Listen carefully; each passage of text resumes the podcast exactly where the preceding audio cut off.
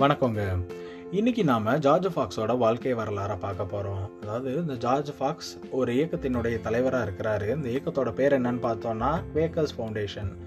இந்த இயக்கம் என்னென்ன பணிகள்லாம் செஞ்சாங்கன்னு பார்த்தீங்கன்னா அடிமைகளெல்லாம் மீட்டாங்க. அதாவது அந்த காலத்தில் மக்களை அடிமைகளாக விற்றாங்க இப்படி விற்கிற வியாபாரிகள்ட்டிருந்து அடிமைகளை மீட்டாங்க. அந்த அடிமைகளை மீட்டு அவங்களுக்கும் சாமானிய ஒரு வாழ்க்கையை அமைச்சு கொடுத்தாங்க. அது மட்டும் இல்லாமல் சில புரட்சிகரமான விஷயங்களையும் செஞ்சாங்க.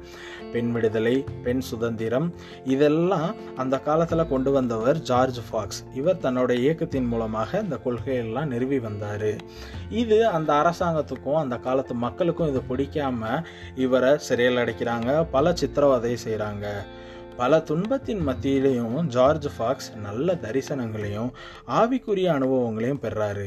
ஒரு தடவை பதினாலு நாள் செத்து போனவர் மாதிரியே எந்த ஒரு அசைவும் இல்லாமல் ஒரு ஆவியின் வல்லமேல அப்படி நிரப்பப்பட்டு இருந்தாராம். பதினாலு நாள் கழிச்சு திரும்ப புத்துணர்ச்சியோட ஆவியில் பலன் அடைஞ்சு இன்னும் அதிகமான ஊழியங்களை செஞ்சாராம். இவரோட ஆவிக்குரிய கொள்கைகளை பிடித்து ஒரு குரூப்பை உருவாக்குறாங்க.